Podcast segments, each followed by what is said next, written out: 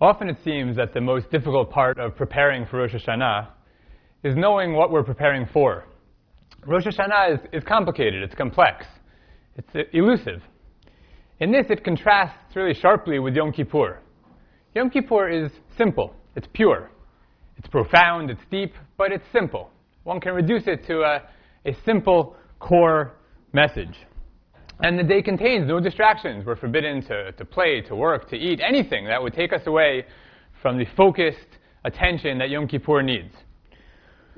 Of course, it's not easy to attain the goal of concentration and focus on Yom Kippur, and that is the challenge of Yom Kippur. But in Rosh Hashanah, the challenge is figuring out what the focus ought to be. What is the appropriate mindset of, Yom, of Rosh Hashanah? There are many themes, many thoughts, many emotions that seem to be found in the practices, in the liturgy, and the tefillah. And puzzling them out and piecing them together is a serious challenge.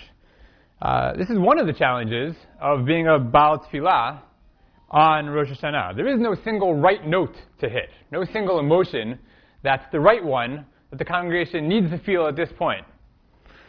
There are moments of anguish, moments of dependence, moments of despair, moments of confidence, moments of triumph.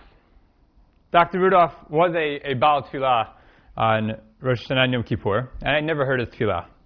But I am told um, by reliable witnesses that he viewed himself not only as a Baal Tefillah, as a master of the prayers, but also as a true Shliach Tzibur, as an emissary of the congregation. And uh, I have no doubt that he uh, was able to guide the congregation through these complex feelings and emotions, uh, and he was able to guide them through the complexity of the tefillah, which really does reflect the complexity of the day. This evening, I'd like to explore some of that complexity. There are three different aspects of Rosh Hashanah that I'd like to uh, lay out and see how they work together. The three aspects are Rosh Hashanah as the first day of the year, as the day of the coronation of God, and as Judgment Day. These three dominate the liturgy and the experience of Rosh Hashanah, and the goal will be to try to explore how they interact how they actually live side by side, and in fact, I'll try to, to suggest how they, um, how they lead one to the other. Let me begin by just passing out some, some sources.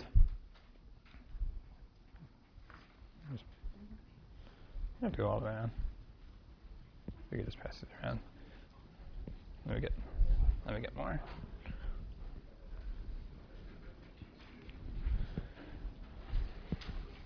You'll get one, don't worry. If you could just pass these around. Thank you.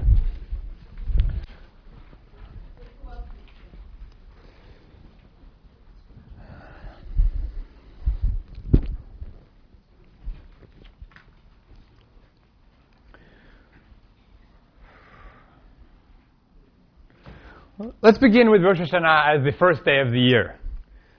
This might seem obvious, but in fact, it's not all that simple. The very first Mishnah in Masechet Rosh Hashanah says that there are four beginnings to the year. You have that Mishnah in front of you as source number one.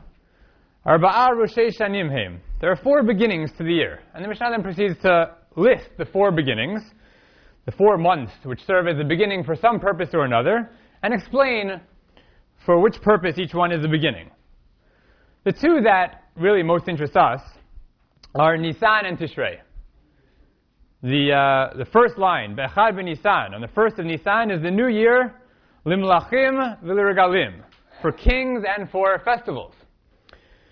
You have the first of Elul, Be'echad Be'elul, and uh, Be'echad B'tishrei, which is the beginning of the year for years, which seems uh, tautological, and for Shemitah and Yovel, as well as for Netiyah and the Yerakot, all the agricultural rules. And then finally, the first of Shvat, or according to Beit Hillel, the 15th of Shvat, which is the new year for trees. So, how can we be so glib in saying that uh, Rosh Hashanah is the beginning of the year? Well, let's, uh, let's see if we can ask, why is Nisan the beginning of the year for some things, but Tishrei the beginning of the year for others? Let's take a step back. How did Nisan get to be the beginning of the year at all? Very good. What's the context in which that appears? When does that happen? It's Yetziat Mitzrayim, the Exodus. So at least in, in, biblical thought, it's tied to a specific historical event. As the Israelites are going out of Egypt, God says, good, now this is the beginning of the year. For whom? Lachem, Rosh Chodashim. For you, this is the beginning of the year. Makes sense. For you, this is the beginning of everything. The nation of Israel was just born. So it makes sense to begin, begin counting. Historically, there certainly is more to say about the calendar. Uh, in many of the calendars, the ancient Near East, Tishrei really was the first month, but in some, Nisan did serve as the first month, and so there's, a, there's still a lot to be puzzled out. But certainly, the way the narrative in Shemot presents it, Nisan is the beginning of the year because that's when the history of the nation of Israel begins. Makes sense then that uh, there's the opinion in the Gemara, you have uh, right below this, that it's specifically not for all kings that we begin counting in Nisan. Rav Chisda comments, Lo shanu el Yisrael, aval umot ha'ulam mitishrei maninan. That this is only true that we begin counting kings' years in Nisan for kings of Israel. For the kings of other nations, we begin counting at Tishrei. Why? Well, that makes sense. Nisan is, has been uh, distinguished by it being the beginning of the history of Israel. So for kings of Israel, one should start counting then. But for kings of Babylonia, for kings of Assyria, one should start counting at the natural beginning of the year, Tishrei. It's also specifically for Israel's national existence that Nisan counts as the beginning. That's when the nation of Israel was born. But there's still a natural year. There's still a, a point in the year when the world was born.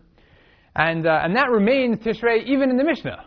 So although the, year, the, the kings begin counting their regnal years in Nisan, the agricultural year, the years for Shemitah, for Yovel, for planting, for vegetables, that still begins in Tishrei because that's still the natural beginning of the year. Now it's true, it's true that uh, in source number three, one has a debate in the Gemara, uh, a debate among the Tanaim, when exactly the world was created. Uh, the two opinions, as we might have guessed, are Rabbi Eliezer, Eliezer says that in Tishrei the world is created, but Tishrei nivra ha'olam, and lots of other things happen in Tishrei. Rabbi Yoshua Omer, b'Nisan nivra ha'olam, that the world was actually created in Nisan. So according to Rabbi Yoshua, much of what I just said is, is false. It's not true that there's a natural beginning of the year, and that's obviously Tishrei, and it's only that the birth of the Israelite nation is in Nisan. Uh, and I'll admit that that's, that that's true, that Rabbi Yeshua probably would not agree. However, uh, we come down fairly clearly on the side of Rabbi Eliezer in our tefillot. We say over and over in our tefillot, Hayom Harat Olam.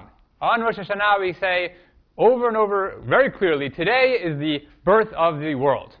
Uh, so although it's true that in the Tanaim uh, certainly uh, debated this point, our tefillot rule um, very, very clearly and unambiguously that for all, for our purposes at least, the world begins in Tishrei, and that's the way Rosh Hashanah experience is constructed. Birkat Chama. That's very interesting.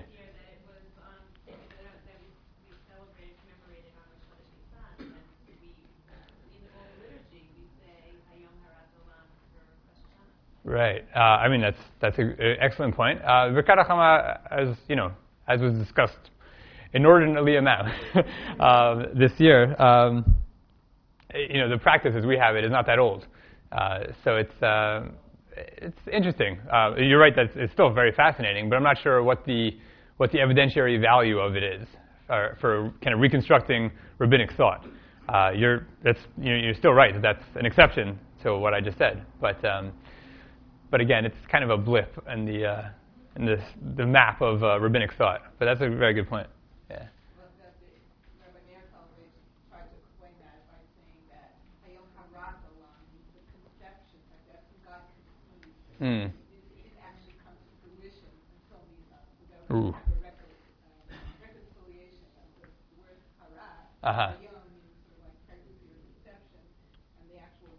world being the sun. Interesting. Six month gestation. uh, it's interesting. No, it is very interesting. And wasn't mankind created prior in Elul prior to the Tishri?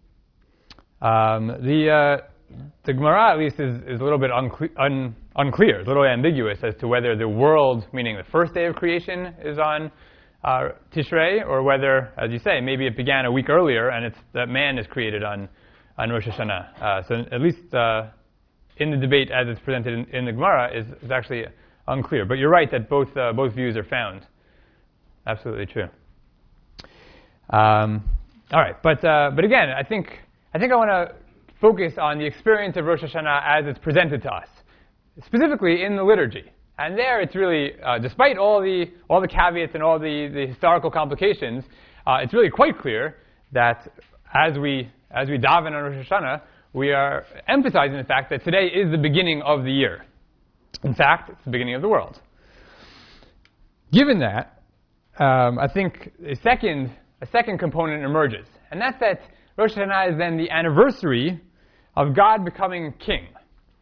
That might sound uh, sound interesting uh, God's eternal, God's atemporal, God existed before all, and all of that is true. And yet, uh, in, a, in, a, really well-known tefillah, have Adon Olam Asher Malach B'Terem Kol Yitzir Nivra, Master of the world, the eternal Master, Adon Olam, who ruled Asher Malach B'Terem Kol Yitzir Nivra, who ruled, it's true, before there were any creations, before there were any creatures to be ruled over. And yet, Le'et Nasa B'Cheftzo Kol, when all was done, by his will. Then what happened? Azai Melech Shemonikra. Then he was called king. Because until then, he might have, in some inherent sense, ruled, but there was no one to rule over. And so he couldn't possibly have been called king. Uh, it's made explicit in a number of midrashim. You have one in front of you uh, on the top of the next page, a uh, Tanchuma midrash. It says, "Bereshit bara Elohim." And the Midrash is interested in the order of the words. Hashotim omrim Elohim bara bereshit. Fools say that God created the beginning, but it's not true. Ella amar Elokim.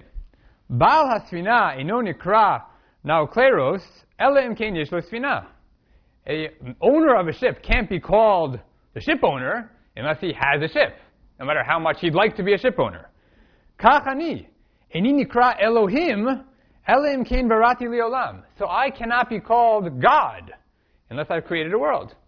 Therefore, the Midrash says that's the order of the words. Breshit bara, first he created, then Elohim. Then he's God. So this is an even more radical statement than we have in Adon Olam. Adon Olam says he's called king. The Midrash says not only is he called king, he wasn't really God until he created the world. And so, granted now that in our in our tefillot, uh, we we claim that Rosh Hashanah is the beginning of the year of the world. It's the anniversary of the world's creation. It's also now true that it's the anniversary of God becoming king, or even more, as the Midrash says, it's the anniversary of God becoming God. Now, if this is God's anniversary, what should he do to celebrate? One idea uh, might be that he should take a cue from Paro. Maybe not the most obvious idea, but uh, but maybe he should. Recall what happens in the story in Breshit, and you have the, the some of the key lines in source number five. When Yosef, when Joseph is in prison, and he interprets two of the prisoners' dreams. These two prisoners turn out to have been former officials in the court of Paro, and they each have odd dreams. They both come to Yosef for the interpretation, and Yosef tells them both that in three days something's going to happen. In both cases, is actually a, a uh, marvelous play on words. In both cases, Isa paro et roshecha. Pharaoh will lift up your head. Except for the first one, for the cupbearer, uh, Isa paro et roshecha v'hashivcha al kanecha. Pharaoh will lift up your head and restore you to your post. In the second one, in the case of the of the baker, et roshcha me alecha. God will lift your head up off of you, and then He will impale you on a on a pole. Uh, so that was a, a, less cheery interpretation. But why in three days? What happens in three days? So there's obviously the symbolic uh, in the dream, uh, the three that becomes the three days. But uh, but the narrative then tells us why three days later all this ashlishi yom huledet et paro vayas mishtel l'chol avadav. Vayisa et Rosh Hamaskim Rosh Sarofim betoch avadav. So it was the third day. That was the anniversary of Pharaoh being born. So he made a banquet for all of his officials, and he lifted up the head of his chief cupbearer and chief baker among all of his officials, and he ruled what he ruled. He killed one, he restored the other to his post, and, uh, and life progressed, except not for Yosef. What is this, uh, what is this celebration? So it's Yom Huledet et Paro. So he has a banquet, and we know something besides the eating and drinking that went on at the banquet. We know one thing that he did at the banquet. He decided to revisit the cases of at least some of his officials. B'toch apparently many of his officials, the cases were reopened on this day. Now, what really was this? Can we get behind this kind of the Egyptian side? Do we know of anything like this? So the truth is that the birthday of the Pharaoh is not known to have been an, an important day at all. But the anniversary of his coronation was. The day that he became king, that day was marked with feasts and banquets. And it's been suggested by some Egyptologists who dealt with this passage that that's understandable and that could be called Yom Huledet et Paro. That's the day that Pharaoh was born. Why? Because Pharaoh, the Egyptian king, and probably the Israelite king as well, was believed to have been reborn when he became king, not as a mortal child, but as a son now of a god. Specifically in Egypt, as a son of Re, son of Ra. So this is the anniversary of his being reborn as a divine king. And so Yom Huledet Paro, not his original birthday, the one that his parents would have remembered, but his coronation day, the day that he became king. He celebrated that with banquets, and according to the story in he celebrated that also by opening the cases of some of the people who had been, who had been in prison, uh, ruling that some deserved a second chance and some deserved to be killed. I, sorry. Uh, Chazal seem to, to have made this connection as well. And you have these sources at the bottom of the second page. This is in Breshit Rabbah, uh, in order, on, in chapter 88. On the third day, the day of Pharaoh being born, it was Yom Ginuso Shel Paro. It was the day of Pharaoh's Ginosia. What is it, Ginosia? Nice Greek word. Uh, fortunately, the rabbis Chazal elsewhere tell us what Yom Ginosia of the king was. In the Gemara in Avodah Zarah, my Yom Ginosia Shal Malchehem. What is this day of the king's Ginosia? Rav Yehuda says the day on which the nations crown their kings. Yom Ma'amidin Bo Avdei Kochavim Et Malkam. So Chazal also know that Yom Huledet Et Paro was not his physical birthday, but rather the anniversary of his coronation. And Paro, at least, again, used this opportunity to, to judge his subjects, particularly the subjects who had already uh, shown that they needed to be judged. So, given all this, it seems fair to say that first, the day of accession, the day where the king became king, was a day when the king was reborn as a god, or semi-god, demigod. Second, this was a day for pardons and punishments. And third, that the anniversary of this day was also a day for pardons and punishments. Now, I think uh, the line that we started quoting earlier, Hayom Harat Olam, now the second half of that follows naturally. Hayom Harat Olam, therefore, Hayom Amid Bamishpat, Kol Yitzurei Olamim. So since today is the day of the world coming into being, and therefore it's the day when God became God, it's the anniversary of his accession to the position of king and even the position of God, it makes sense then that he like Paro, and presumably also like kings in Israel, although we lack the evidence for it, would have used the opportunity to be ma'amid b'mishpat, kol olamim. Now he's going to revisit his subjects' cases, decide, do they deserve to be pardoned, do they deserve to be killed? I think that explains nicely why it's a day of judgment. Now, conceptually, I think this works out very neatly. Experientially, though, this is, this is not so much a solution as much as a major problem. Because saying that it's at the one hand the anniversary of God's coronation. On the other hand, a day of judgment really presents us with an emotional problem. The day of coronation, happy day, joyous. We should be participating in the celebration. Day of judgment, day of awe, of dread. How do we now approach the day?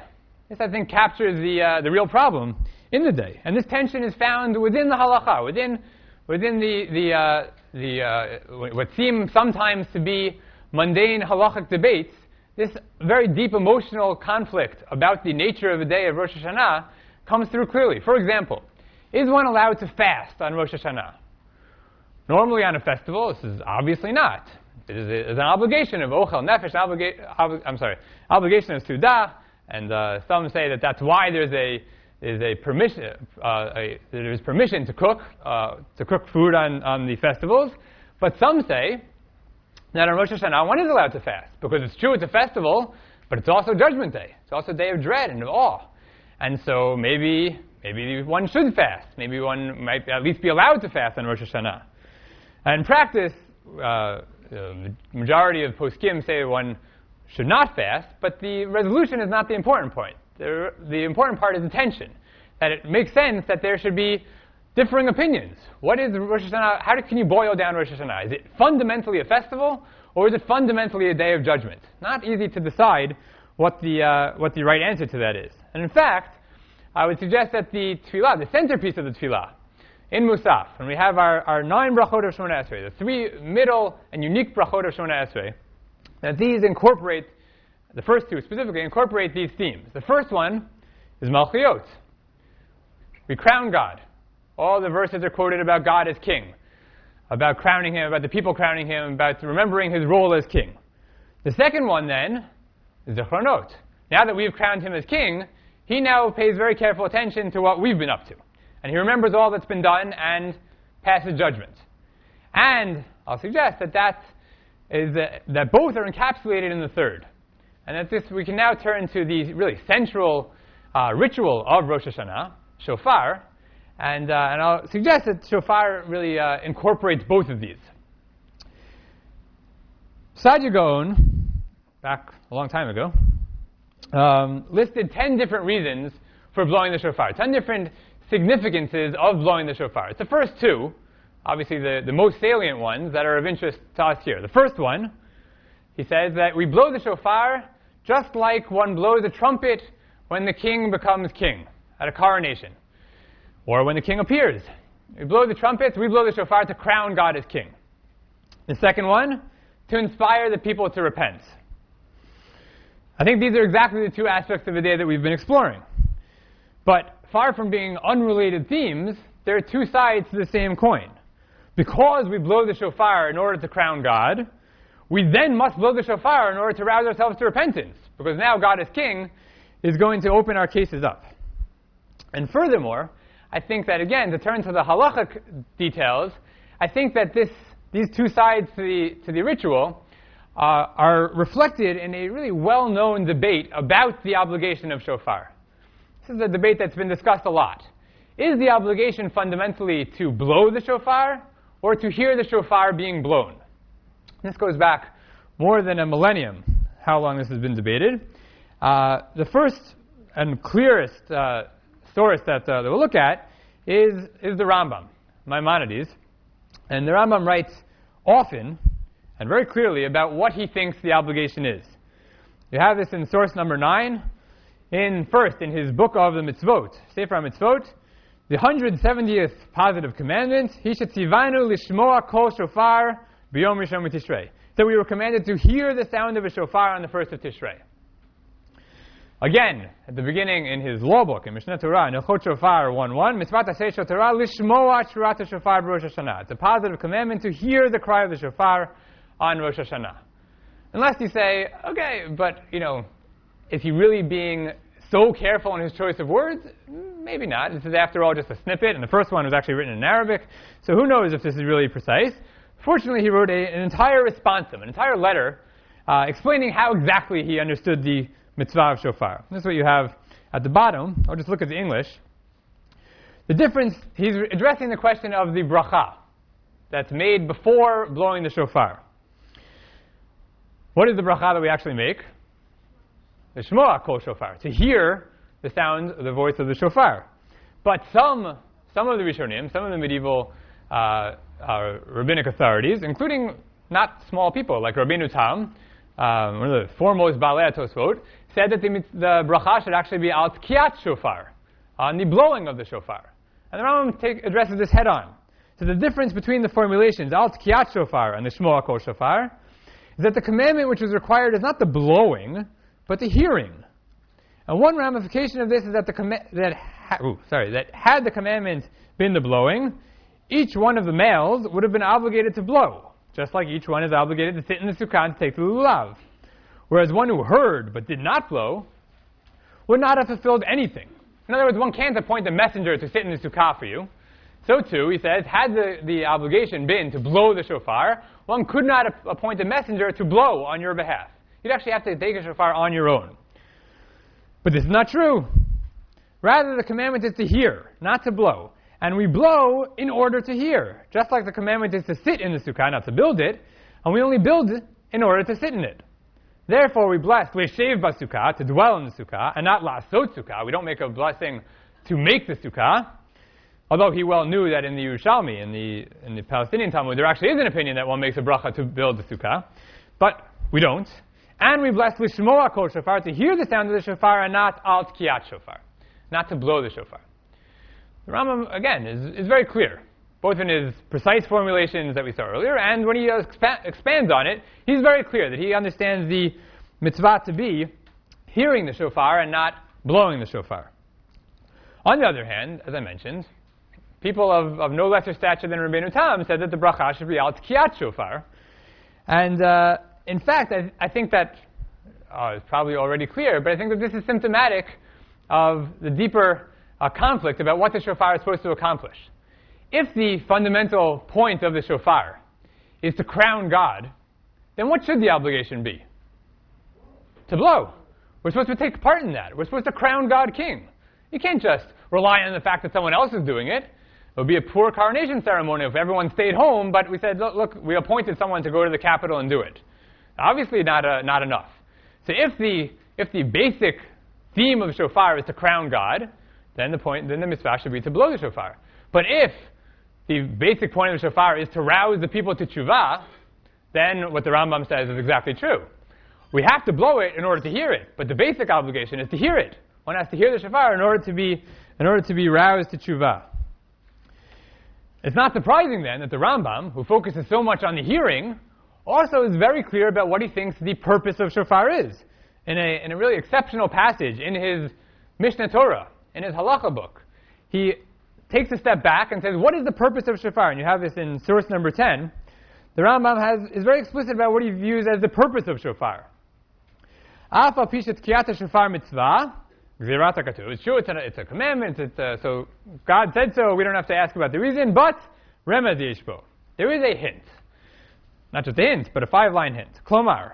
Uru yishenim mishenatchem, v'nirdamim v'masechem, v'chizru b'tshuva, so what is the hint? Wake up, you who are sleeping. Search among your deeds, return in repentance, remember your Creator. Those who have forgotten the truth amongst the wastes of time and pass their years in nothingness and emptiness, which cannot help nor save, look into your souls and look at your ways and habits, and let each abandon his evil way and his thought which is not good. So according to the Rambam, who emphasized the, the hearing, the shmiyah, what is the point of shofar? Not crowning God at all. Saadia Gaon said that. But the Rambam drops that. For him, kind of predictably, the point of shofar is uri to rouse those who are sleeping to do tshuva. Now, if we look at the dispute itself, and we say, well, you know, well, who's right? Is the obligation to hear, or is the obligation to blow? Which one, which one is correct? So how could we resolve this? So the, the way that uh, disputes like this are traditionally resolved is that you look to the, to the laws, and you say, well, which, which way does the laws, do the laws make sense? So we look at the laws. We look at the, the laws in the Gemara. Say, know, how can we make sense of the laws? Does it seem that the law is fundamentally to blow or fundamentally to hear? So the problem is that there are proofs for both sides. For example, on the one hand, the Gemara says that one who blows a shofar into a bore, into a pit. So one blows but does not hear. So you hear, if you hear a voice, it's a combination of the voice of the shofar and an echo, has not fulfilled the commandments, not Yotzei. So that seems to be a, a good proof that the fulfillment is that the obligation is to hear, not to blow, because there's a case where someone blew, just didn't hear. Excellent proof for the Rambam that, uh, that it's really all about hearing, not about blowing. On the other hand, a clear Mishnah says that uh, if someone who's not obligated to do the mitzvah, a minor, a katan, uh, blows a shofar, with all the intent in the world, and you sit and listen to him, you're not fulfilling your obligation. Well, turn to the Rambam and say, well, why not? Haven't you heard the voice? Haven't you heard the sound? It's a shofar. It's been blown. You've been awakened. You've been roused to do tshuva. What's wrong with this? So certainly, to some extent, there seems to be something about the blowing also. And uh, even if a, a Baal Tekiah as, uh, as wonderful as Dr. Rudoff uh, blows the shofar for you, but he doesn't have in mind that you're going to be fulfilling your obligation with this Tekiah, you're still not fulfilling your obligation. He has to actually think about you. Why does he have to think about you? Isn't the effect the same? Haven't you heard the, the kol shofar? Haven't you heard the sound? Why should you have to have this connection between the, the one blowing the shofar, the Baal Tekiah, and the listener? So I think the, the kind of obvious resolution to this is that we shouldn't boil it down to a single answer. That both the blowing and the listening are critical components to fulfilling the mitzvah of shofar. That of course you need to have a, a valid tkiya, you need to have uh, a, a, a gadol blowing the shofar, but of course it doesn't work if you don't hear it also. Not because neither of them is entirely right. The mitzvah of shofar is both to blow and to hear. Why? Because of the two reasons that Rav Saadia Gaon said. Because one needs to first crown God, and for that one needs to blow, but then one needs to be roused to do tshuva, and for that one needs to hear. So perhaps the, uh, the resolution is to say, you know, we don't have to resolve this debate in the sense of ruling that one or the other is correct. They're both correct. The proofs from the Gemara are on both sides because one needs both to blow the shofar in order to take part in the coronation ceremony, and then to hear the shofar in order to fulfill the, the obligation to be roused to do tshuva. Just to, to summarize this, and you have a summary at the bottom of the last page, I've argued that, we've argued that there are three different points, which when taken together, capture what, what I think kind of arises as the essence of Rosh Hashanah. But of course, the real point is that there is no single essence of Rosh Hashanah, that all three of these are fundamental components to Rosh Hashanah. First, the Rosh Hashanah is the new year. It's the first day of the year. Nisan is tr- true, it's the beginning of the year, but only for the nation of Israel. When it comes to individuals, they fall back on the beginning of the world, and Hayom Harat Olam. So that's theme number one, the new year. Second, because Rosh Hashanah is the new year, it's the anniversary of God becoming king, and, if one may be so daring, of God becoming God. Since prior to the existence of any subject, he wasn't really a king or even a god. And that introduces theme number two, that Rosh Hashanah is the anniversary of God becoming king and the anniversary of God's coronation. And this is the first reason for shofar, to partake in the coronation of God. And finally, the kings in Egypt, Israel, Rome celebrated the anniversary of the coronation as festivals and took the opportunity to review their subjects' cases to decide what position each should have in the coming year. And that God, on the anniversary of his coronation, does the same. And this introduces theme number three, the judgment. And this is the second reason for blowing the shofar, the one emphasized by the Rambam, to call God's subjects to repentance, so they can earn pardons on this day and not be condemned to death. Hopefully, this has all provided a, a, sense of the complexity of the day of Rosh Hashanah. It's not a simple day. There is no answer to how can we boil it down to its essentials. Uh, but hopefully, what, what has emerged is that it's not a confusing day either. It's a complex and multifaceted day. To navigate the day, one often needs a guide. And the Baal Tefillah on Rosh Hashanah really has that job. In Yom Kippur, he has a different job. On Rosh Hashanah, his job is often to provide the right atmosphere for that moment in the liturgy, for that moment in the day. What should one be feeling now? Not that the day can be reduced to various stages, but that one needs to go through a number of stages, a number of processes during the day in order to fully experience the day.